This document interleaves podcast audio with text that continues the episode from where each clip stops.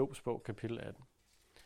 Et af de største spørgsmål, man kan beskæftige sig med her i livet, er, hvorfor der findes ondskab. Hvorfor der findes lidelse. Det er et spørgsmål, der er stillet af kristne, af ateister, af agnoster, af alle mulige andre religioner og alt, hvad der måtte være derinde imellem. Hvorfor findes der ondskab? Og måske især under spørgsmålet kan man sige, hvorfor findes der ondskab og lidelse, som går ud over uskyldige? Som går ud over dig og mig? Som går ud over helt almindelige mennesker, som er gode mennesker, så at sige. Det er som sagt et spørgsmål stillet af mange, og der er ingen, tror jeg, der giver et bedre svar end Guds ord.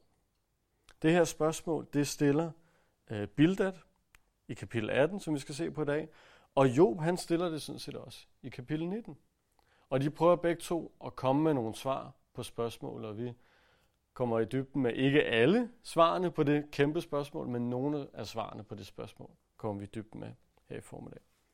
Vi er i gang med den anden runde i en, en stor debat mellem Job og hans tre venner. Han har tre venner, som der står, at de er hans venner, de er ikke særlig venlige over for ham, men de er i gang med en stor debat, hvor først så taler alle vennerne, en, to, tre gange, eller en gang hver, hvilket bliver til tre gange, og Job han svarer dem hver gang. Og så taler de tre venner igen, og Job svarer dem hver gang. Og så taler de tre venner igen, og Job, det, det er en lang debat, kan jeg nok fornemme. Og vi er cirka i midten. Vi er i den anden runde, hvor at, at Bildad nu taler for anden gang. Han siger mere eller mindre det samme, som den anden kammerat lige har sagt. Det har de lidt for vane, de her venner. De gentager sig selv, de gentager hinanden. Forskellen er bare, at Bildad han er noget hårdere, end Elefas var det. Elefas han er, han er pastoren, som, som godt nok har, har, har taget fejl på nogle punkter, men, men han kommer i, i nærhed og prøver at hjælpe Job. Hvor at, at Bildad, han lægger alt det der, øh, vi kalder næstekærlighed og venlighed til side, og så går han bare direkte på. Øh, og det er det, vi kommer til at, at se i dag. Vi starter med de første tre vers i Jobs bog, kapitel 18. Der sagde Bildad for Shua, Hvor længe vi lægge en dæmper på jeres ord? Kom til fornuft, så kan vi tale sammen. Hvorfor skal vi regnes for kvæg? Er vi så dumme i jeres øjne? Først og fremmest så er der to sproglige ting, man lægger mærke til. Han taler til Job, men siger alligevel, hvorfor vil I, i stedet for hvorfor vil du? Og der er en, øh, flere forskellige tolkninger, men bibelkommentatoren Dillich, han nævner to. Den ene kan være, at der formentlig har samlet sig en mængde rundt om den her debat, for at overvære dem. Og de fornemmer alle sammen, at der er nogen herover, der er på hold med Job, og der er nogen herover, der er på hold med vennerne i den her store debat. Og så kigger han mod Job og de andre og siger, I. Det er godt nok kun Job, der taler, men, men de er ligesom et hold. Så det er I, han taler til her. Den anden forklaring kunne være, at han ser Job som, som en repræsentant for en, en klasse eller en gruppe af mennesker. I Billards øjne uretfærdige og uhederlige og dårlige mennesker. Så, så Job, han er, han er bare hovedet, han er borgmesteren for de her mennesker, som, som er uretfærdige, så han taler til hele gruppen. Så vi kunne lige så godt bare læse du her i, i, igennem teksten, når, når han siger I. Det er stadig henvendt til Job. Derefter så står der, hvor længe vil I lægge en dæmper på jeres ord? Der er mange andre, der vil oversætte det her, hvor længe til I vil lægge en dæmper på jeres ord. Og det, det er en, tror jeg, en, øh, ikke fordi jeg har forstand på det hebraiske, men fordi jeg kan læse, hvad der foregår, det tror jeg er en bedre øh, oversættelse. Fordi problemet er, at der er ikke nogen, der lægger en dæmper på sine ord. De snakker og snakker og snakker og snakker. Øhm, og, og det giver også bedre mening i konteksten. Fordi hele pointen i det, han siger, han, han fortsætter med, kom til fornuft, så kan vi tale sammen. Han, han vil gerne have, at Job lægger en dæmper på sine ord. Fordi Bildad mener, at Job han bare snakker, og ikke nok med, at han bare snakker, han snakker også ufornuftigt. Han snakker tåbeligt. Øhm, og det er lidt ironisk, fordi at, at det, er jo, øh, det er jo et retorisk spørgsmål, hvor længe går der, til du gider at holde din kæft? Undskyld mit, mit sprogbrug. Det er lidt det, han siger. Det er et retorisk spørgsmål, som I ved du ikke nok. Stop med at tale nu. Og det er lidt det samme, som Job han sagde til vennerne i kapitel 16. Det vil sige det, han har sagt lige inden, at Bildad taler nu. Og det var et svar på det, som Elifas sagde i kapitel 15, da han sagde til Job, at nu må du godt snart stoppe med at tale. Og det var lidt et svar på, hvad Job han havde sagt i kapitel 12, da han sagde til vennerne, at nu må jeg simpelthen stoppe. Og det var lidt et svar på, hvad Sofa han havde sagt i kapitel 11, da han sagde, Job, nu må du simpelthen stoppe med at lukke tåbeligt snak ud. Kan I, kan I ligesom fornemme, hvad der foregår? De, de har gang i den her åndssvage debat, hvor de bliver ved med at sige det samme, men føler alligevel, at de har brug for at sige det igen, fordi at den anden modpart har jo ikke forstået endnu, at han er tåbelig. Han har jo ikke forstået, hvad der foregår endnu. Så de, de er trætte af hinanden. Og alligevel så bliver de ved. Vi er som sagt kun halvvejs i den her debat. Der er halvdelen tilbage, hvor de bliver ved med at gentage sig selv. Øh, det, de i bund og grund er uenige om, det, de bliver ved med at, at gentage, det er, hvorfor der findes ondskab i verden. Og mere specifikt, hvorfor at den her ondskab har ramt Job, som den nu engang har. Øh, som sagt, vennerne har sagt det samme igen og igen. De har fremlagt deres synspunkt. Men Bilder, han synes alligevel, at han skal bruge de næste 18 vers på at gentage det. Fordi Job har jo tydeligvis ikke fattet pointen endnu. Så det er det, han gør her fra vers 4. Selvom du sønderriver dig selv i din vrede, lægges jorden ikke øde af den grund, og klipperne kommer ikke skred. Nej, den uretfærdiges lys slukkes, og flammen fra hans bål lyser ikke. Lyset i hans telt går ud, og lampen over ham slukkes. Hans faste skridt bliver hæmmet, han fældes af sine egne planer. Hans fødder fanges i nettet, han vandrer oven på faldgrupper. Fælden klapper i om hans hæl, strikken snører sig sammen om ham. Skjult i jorden ligger fangarnet. på stien ligger snaren.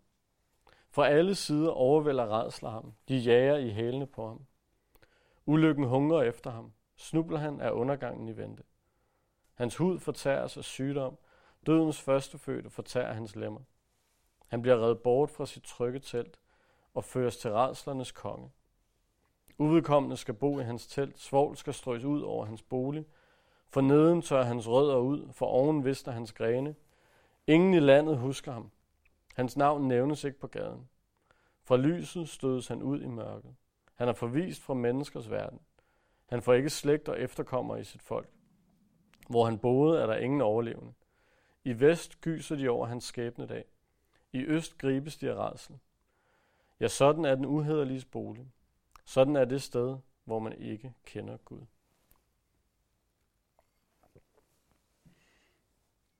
Det er en lang tale.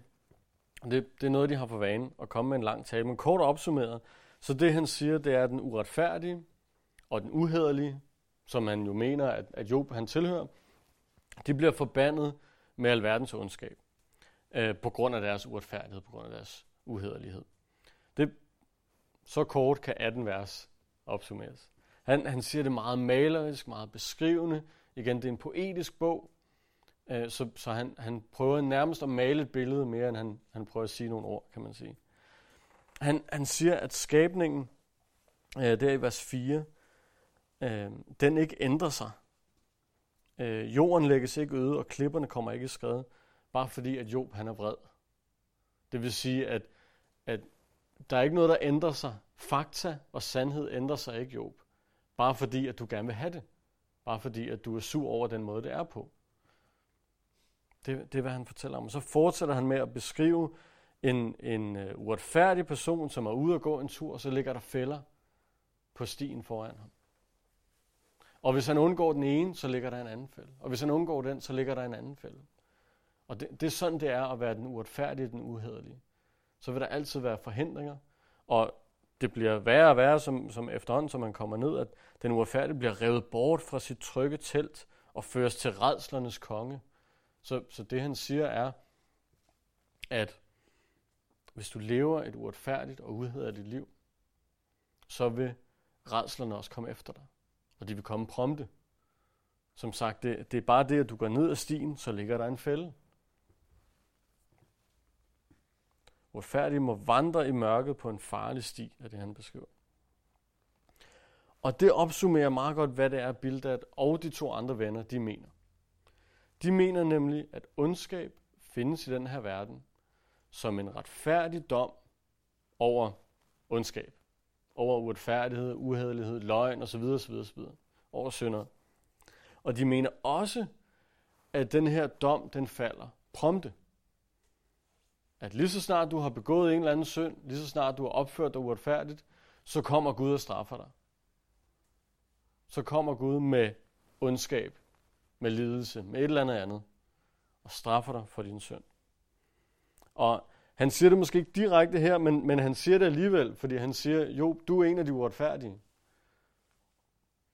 På den måde, at alt det her, det er det, der sker for den uretfærdige. Det er det, han har beskrevet. Og det passer jo meget godt til det, vi har set ske for dig, Job. At du har vandret på din sti, og du er væltet. Du har mistet din familie, du har mistet din egen del, du har mistet øh, din tjener, du har mistet dit helbred. Så hvis alt det er sket for dig, så må det jo være fordi, at du er retfærdig. Uretfærdig. Så må det være fordi, at der ligger en, en ondskab i dig forud for alle de her ulykker, der har ramt dig. Og ikke nok med det, så nu har vi jo diskuteret i 15 kapitler efterhånden, og du har stadig ikke indrømmet, at du har syndet, så du må jo også have skjult din synd. Du må også være en løgner. Det er det billede, at han prøver at sige til ham. Ondskab findes som en straf for din synd. Og hvis vi kigger på det rent logisk, så giver det jo mening. Det giver jo mening, at dem, der opfører sig dårligt, de, de får noget dårligt i vente. Det, det er karma. Det, det er noget, der ligger dybt i alle mennesker. Tænker, der skal jo være retfærdighed til. Der, der skal jo være et eller andet, der går ud over den, der gør noget dårligt. Og, og der skal være noget godt i vente for den, der gør noget godt. Men vi er også nødt til at stoppe op og sige, jamen, stemmer det her overens med bibelsk sandhed? Og med logik generelt? Og det har jeg to del svar på. For det første, så er det helt konkret i det her eksempel ikke sandt. Det er ikke sandt, at Job han har syndet forud for alt det, der skete. Fordi vi så helt i starten af historien, at alt det her, det kom over ham, snarere fordi han var retfærdig. Fordi at Satan kom til Gud og sagde, han tilbeder dig kun, fordi du velsigner ham. Så nu skal vi teste ham lidt. Nu smider vi en masse ondskab i ansigtet på ham, og så ser vi, hvad der sker. Det var Satan, der gjorde det. Og der stod flere gange ord for ord, at det skyldtes intet i Job. Det var ikke hans skyld.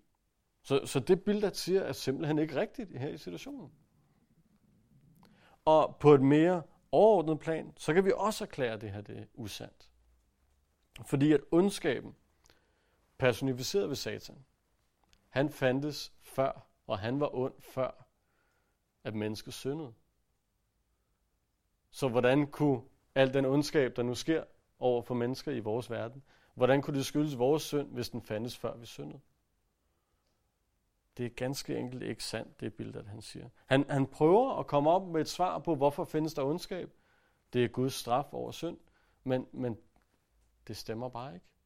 Det er ikke derfor, der findes ondskab. Job, han står på den anden side. Og han mener jo sjovt nok ikke, at han har syndet. Han mener, at han har levet godt og retfærdigt. Så han har et andet svar på spørgsmålet om, hvorfor der findes ondskab. Og det ser vi i kapitel 19, hvor vi starter selvfølgelig i vers 1. Der sagde Job, hvor længe vil I plage mig og knuse mig med jeres ord? Nu har I ti gange gjort mig til spot. I skammer jeg ikke for at gøre mig uret. Har jeg virkelig fejlet, så bliver det min egen sag. Hvis I virkelig kan hovere over mig og gå i rette med mig, så jeg bliver til spot, der skal I vide, at det er Gud, der krænker mig og kaster sit garn over mig.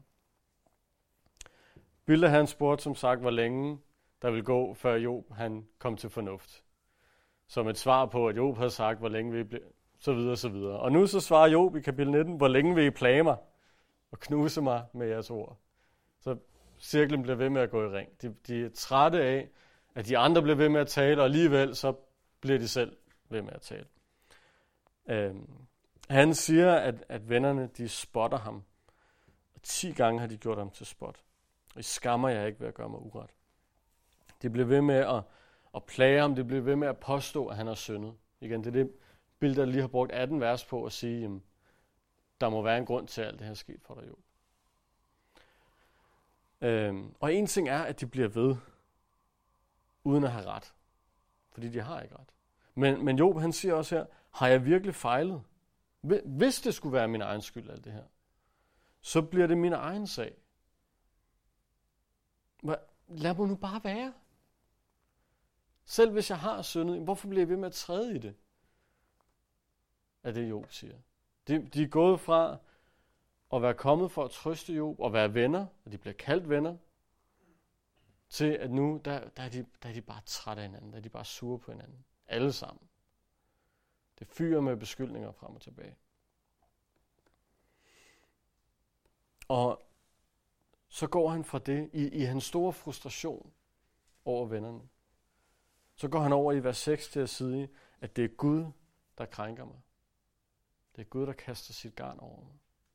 Og det, den tanke, den fortsætter han fra vers 7. Jeg skriger vold, men får ikke svar. Jeg råber om hjælp, men der er ingen ret. Han, altså Gud, spærrer min vej, så jeg ikke kan komme frem. Han lægger mørke over mine stier. Han tager min ære fra mig og fjerner kronen fra mit hoved. Helt og holden bryder han mig ned, så jeg må gå bort. Mit håb rykker han op som et træ. Hans vrede flammer op imod mig, og han regner mig for sin fjende. Alle hans krigerskare rykker frem.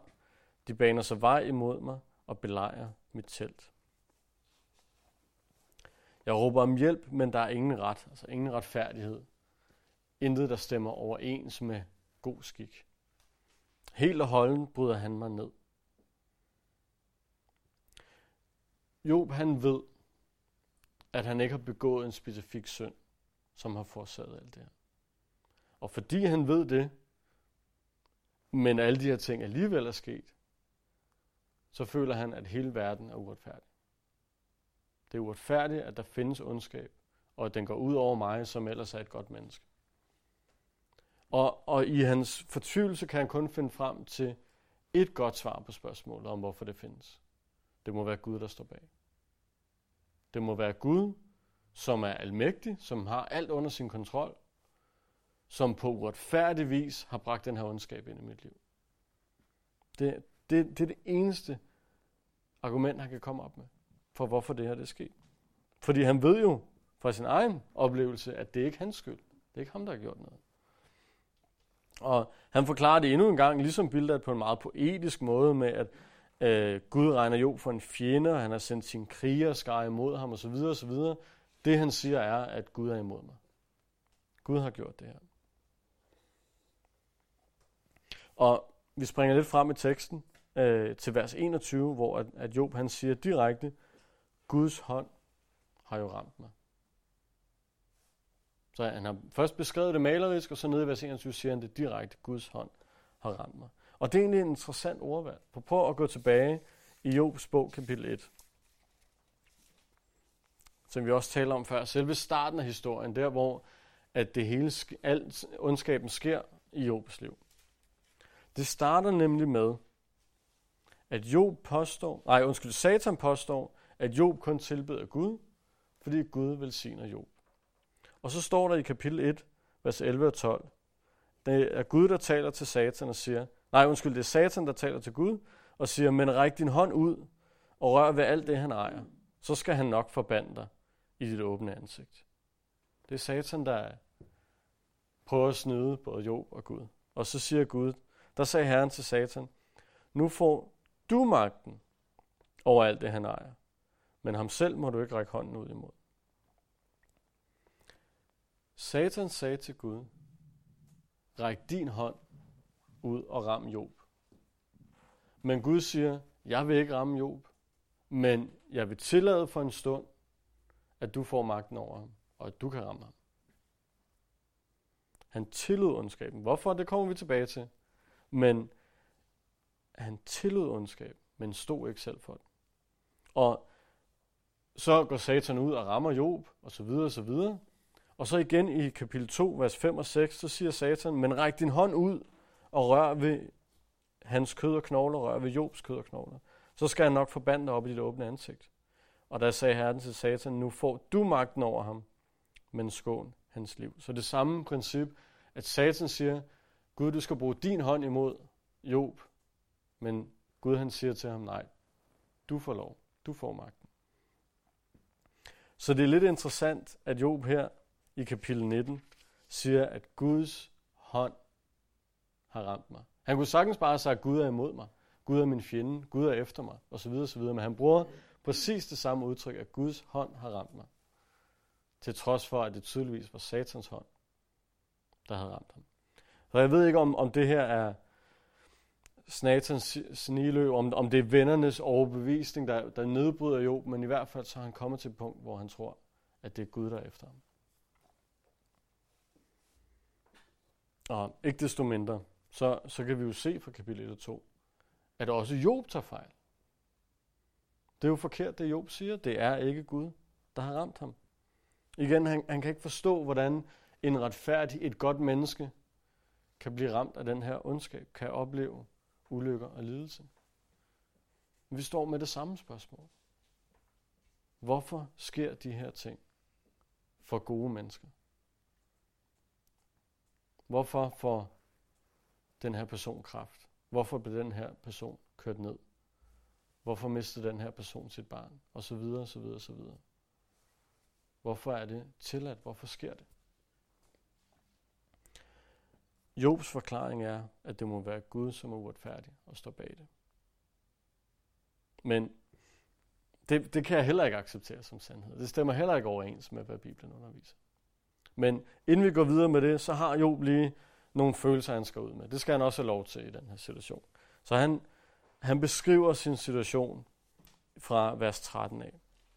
Mine brødre holder sig på afstand af mig. For dem, der kender mig, er jeg en fremmed. Mine nærmeste og mine bekendte har forladt mig. De folk, jeg havde boende, har glemt mig. Mine trælkvinder regner mig for en fremmed. I deres øjne er jeg en udlænding. Kalder jeg på min tjener, svarer han ikke. Det er mig, der må bønfalde ham. Min kone væmmes ved min ånde, og mine brødre ved min stank. Selv børn foragter mig, når jeg rejser mig. Når jeg rejser mig, snakker de om mig. Alle mine nære venner afskyr mig, og de, jeg holder af, vender sig imod mig. Jeg er ikke andet end skin og ben. Jeg er kun lige sluppet igennem med livet i behold. Vær barmhjertige, venner, vær barmhjertige. Guds hånd har jo ramt mig. Hvorfor forfølger I mig, ligesom Gud gør? Bliver jeg aldrig mætte af mit kød? Gid mine ord dog var skrevet ned. Gid de var nedfældet på skrift. For evigt indridset i klippen. Med en griffel af jern og med bly. Job har ramt bunden. Han har sagt det flere gange. Som sagt, de bliver ved med at sige til hinanden, du gentager dig selv, du gentager dig selv. Men, men Job, han siger det igen. Uh, han har ramt bunden. Det er Guds skyld. Og, og så beskriver han, hvad der er, der foregår. Han siger, at han, hans venner og familie har forladt ham. De har glemt ham. Der står sågar, at de afskyr ham. Og de vender sig imod ham. Hvilket nok er en henvisning til de her tre venner, at de har vendt sig imod ham i den her debat står der, at hans kone væmmes ved hans ånde. Det kan jo ske for os alle sammen, men det er nok en lidt mere vedvarende ting, end, end hvad man lige kan klare med en mindpastil. Ikke? Øh, ellers så havde han jo bare klaret det. Men pointen er, at, at selv hans kone vil ikke være i nærheden af ham. Det er alle, der har vendt ham ryggen. Og så til sidst så råber han ud til vennerne der i vers 21. Vær barmhjertige, venner. Vær barmhjertige. En bøn, som på ingen mulig måde blev hørt af hans venner. Uh, og måske han godt ved det, fordi i slutningen af kapitel, i, i vers 28 og 29, der siger han til vennerne, når I siger, vi vil forfølge ham, vi vil finde ondets rod hos ham, så frygt I selv for sværet. For den slags sønder straffes med svær. I må forstå, at der er en dom. De prøver at finde ondets rod. Igen det her med, at de, de prøver at finde ud af, hvad er der for en synd, der han har begået, siden alt det her er sket. Så når han siger det lige efter, at han har bedt om barmhjertighed, så, så ved han nok godt, at der ikke kommer nogen barmhjertighed. Øh, han slutter af med at sige til dem, I må forstå, at der er en dom. Han er overbevist om, at han har ret. Og hvis han har ret, så har vennerne ikke ret. Så spotter de ham. Og det vil der være en dom for, siger han. Så han, han prøver at skyde tilbage mod dem. At I skal også være forsigtige i den her situation. Men som sagt, han ved godt, at den her bøn om barmhjertighed, den bliver ikke hørt. Og, og det rammer ham måske bare endnu hårdere, at han, han ved, hvor hårdt han har brug for bare en, en lille smule venskab, en lille smule nærhed. Men der er ikke noget håb om, at den kommer. Og, og måske på grund af det, måske fordi han ved, hvor håbløst det er at diskutere med de her venner, så siger han der i vers 23-24, at han ønsker, at hans ord må blive skrevet ned. At det må blive nedfældet, at det må blive evigt indridset i klippen. Det var for det første lidt sjovt, at hans ord er blevet skrevet ned, nu efter han sagde det her. Men jeg tror, at han siger det, fordi han har lige tidligere talt om, at han er overbevist om, at han snart dør. Han, han kan ikke holde ud længere. Den her sygdom, hvad end det er, der har ramt ham, er ved at tage livet af ham. Og nu siger han, jeg, jeg, kan ikke, jeg kan ikke vinde debatten over mine venner. Så må min ord blive skrevet ned til eftertiden. For at der er nogen senere hen, der kan samle det op og sige, wow, Job havde jo ret. Fordi så i det mindste, det kan godt være, at det kommer ham til gode i det her liv, men så i det mindste, så vil der være nogen efterfølgende, der siger, Job var på den rigtige side. Så når, når han ikke kan få barmhjertighed nu, og må jeg så bare i det mindste få ret senere hen. Det, det er et meget lille bøn, han, han ender med, ned med til sidst. Job er, er helt nede på bunden. Han, han, hans venner er imod ham, hans familie er imod ham, og som sagt, han tror også, at Gud er imod ham. Og så kommer der et helt fantastisk statement fra Job.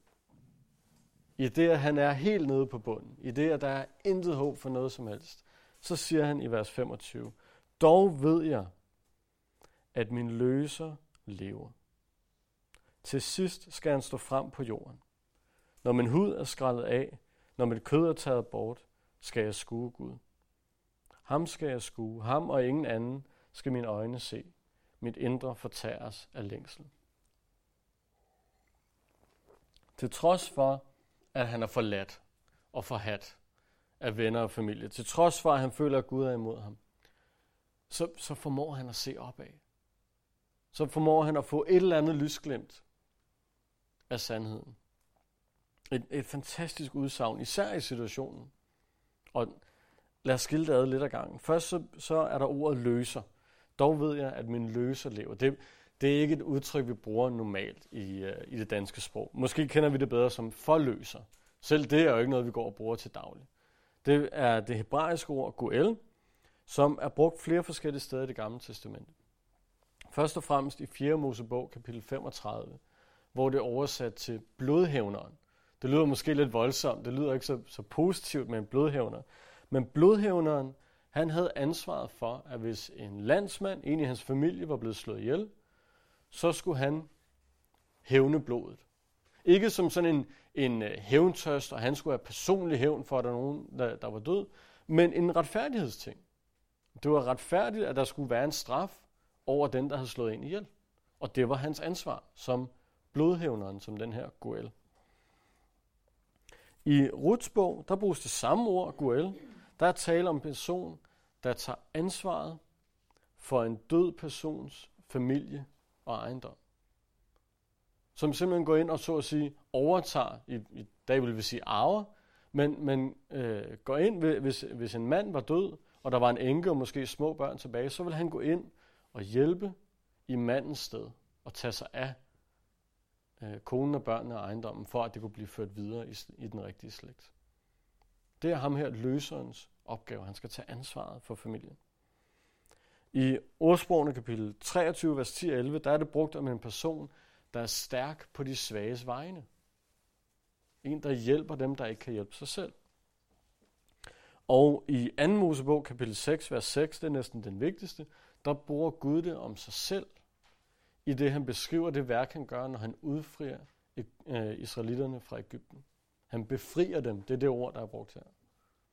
Så en goel, det er et kæmpe koncept i det gamle testamente. Det, det er en, der tager ansvar for de svage, er stærk på de svages vegne. Han står op for retfærdighed og sandhed, og han befrier. Det, det er alt sammen det, kan man sige, koncept, Job han taler om her. Og en, en vigtig ting at forstå omkring det, det er, at det kan både være Gud selv, som sagt, Gud bruger det om sig selv, men i, i tilfældet både den her blodhævner og, og der i Rutsbog, der er det en helt almindelig person. Et helt almindeligt menneske, der har et familiært bånd til en, der er død, eller en, der er blevet slået ihjel. Så siger Job, at han ved, at min løser lever.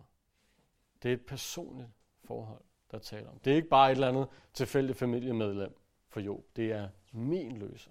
Det er en personlig befrier. Han siger også, at jeg ved, at han lever. Det er en personlig tro. Det er ikke, at jeg fornemmer, eller at jeg håber, jeg ønsker. Det, det er ikke noget flyvsk og generelt. Jeg ved, at min løser, han lever. Det er en fast overbevisning. Og så ved han, at hans løser lever. Han ved, at han er aktiv. Han ved, at han er i stand til at gøre det, han skal gøre. Denne her løser, han skal, siger Job, til sidst stå frem på jorden.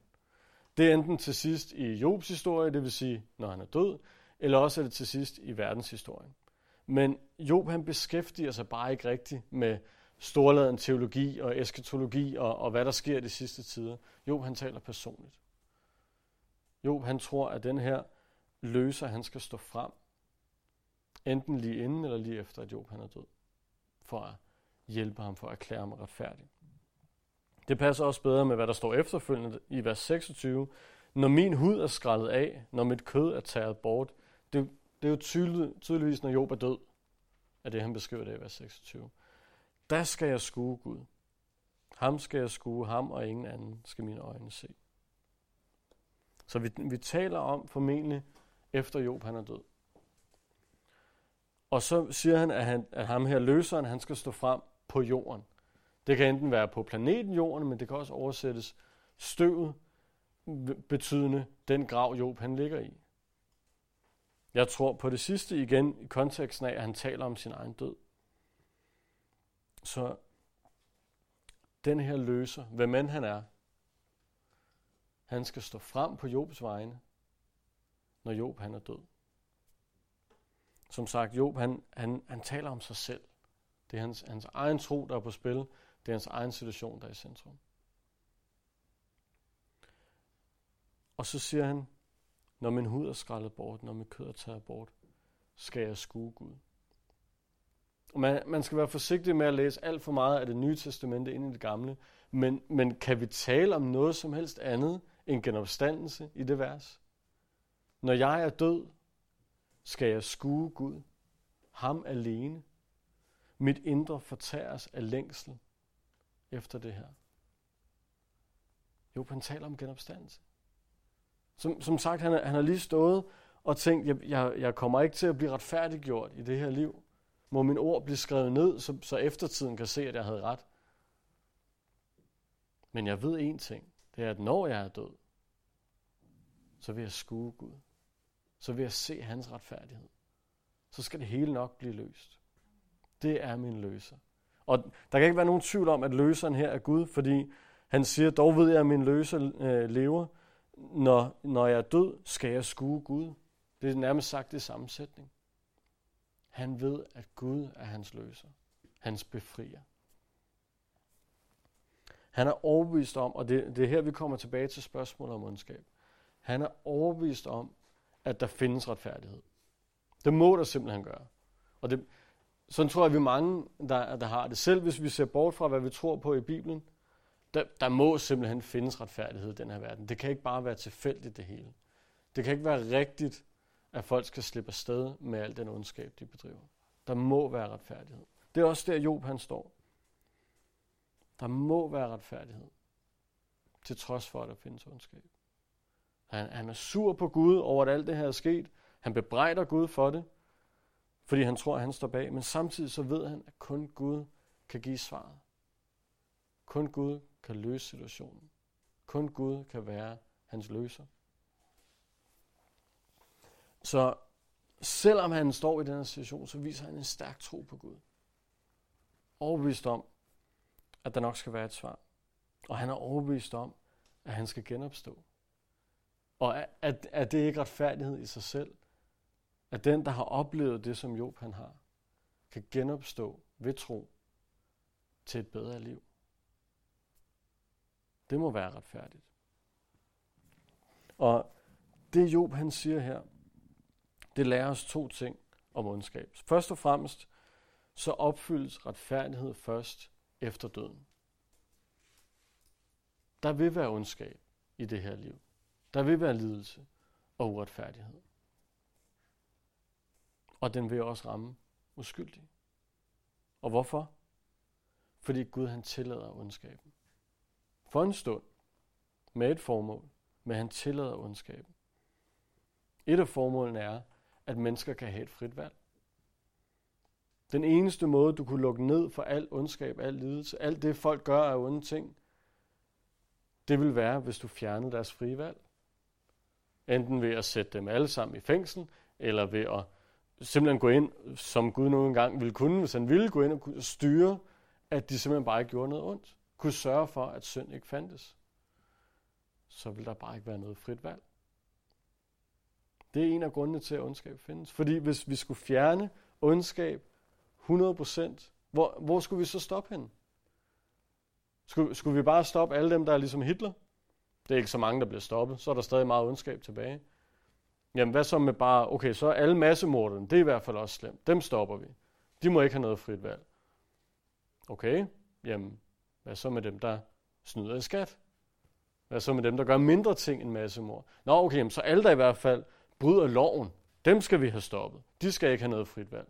Okay, fint nok. Det er ikke sådan decideret imod loven at bryde et ægteskab. Faktisk tværtimod. Det er ikke imod loven at gå i seng med en anden mands kone eller omvendt.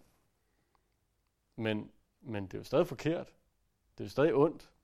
Okay, dem skal vi også have stoppet. Nå jamen, der er aldrig nogen, der er blevet dømt i retten for at have stjålet en kuglepind fra arbejdet, vel? Eller et eller andet andet. Ej, ej okay, det er jo sådan set også ondt og tavligt. Dem skal vi... Hvor stopper vi? Hvis vi skulle stoppe al ondskab, så skulle Gud have stoppet ved Adam og Eva. Så, så vil vi ikke leve. Hvis Gud, som, som Bildad siger, skulle udrydde de uretfærdige med det samme, skulle udrydde al ondskab, så den slet ikke fandtes, så ville vi være udryddet med det samme. For vi har alle ondskab i os, i større eller mindre grad. Vi gør alle sammen et eller andet, der er forkert. Og vi kunne blive ved, vi kunne også tage eksempler i hjemmet.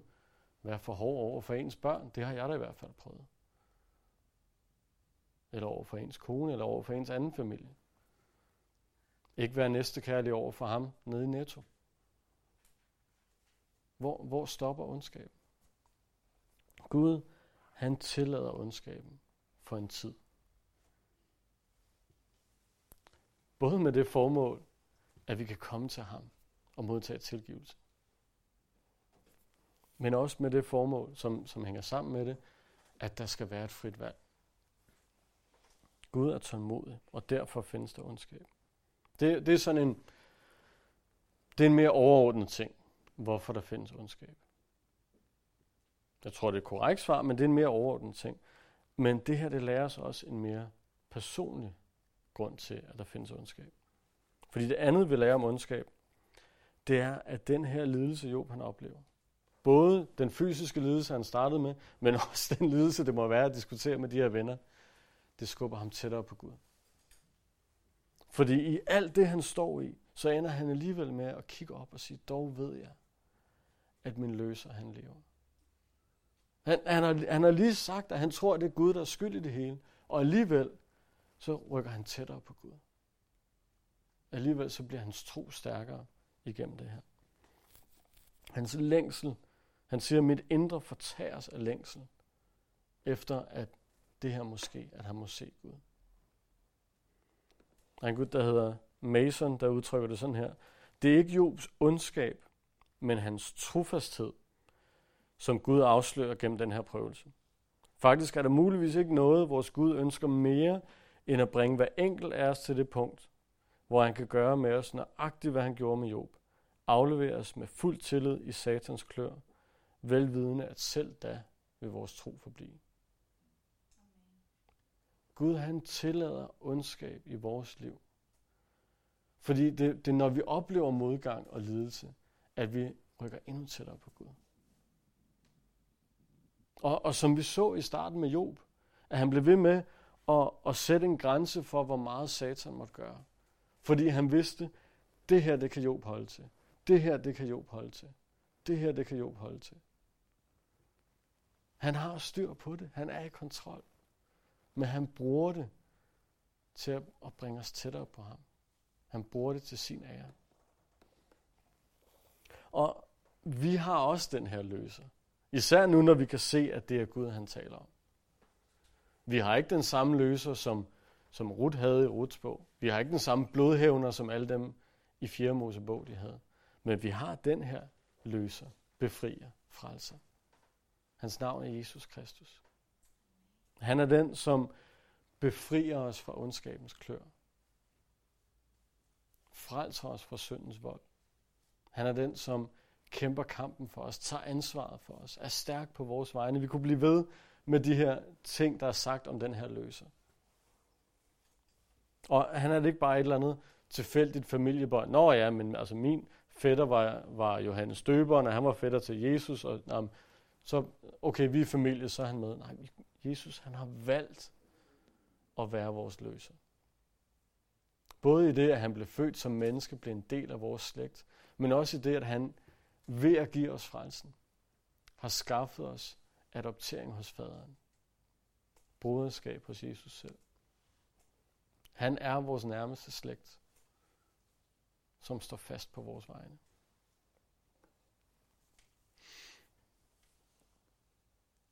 Han er den, som på alle mulige måder, og vi har ikke gennemtrævlet alle mulige måder, alle svar på, hvorfor ondskab findes. Vi har bare set på nogle af dem i dag.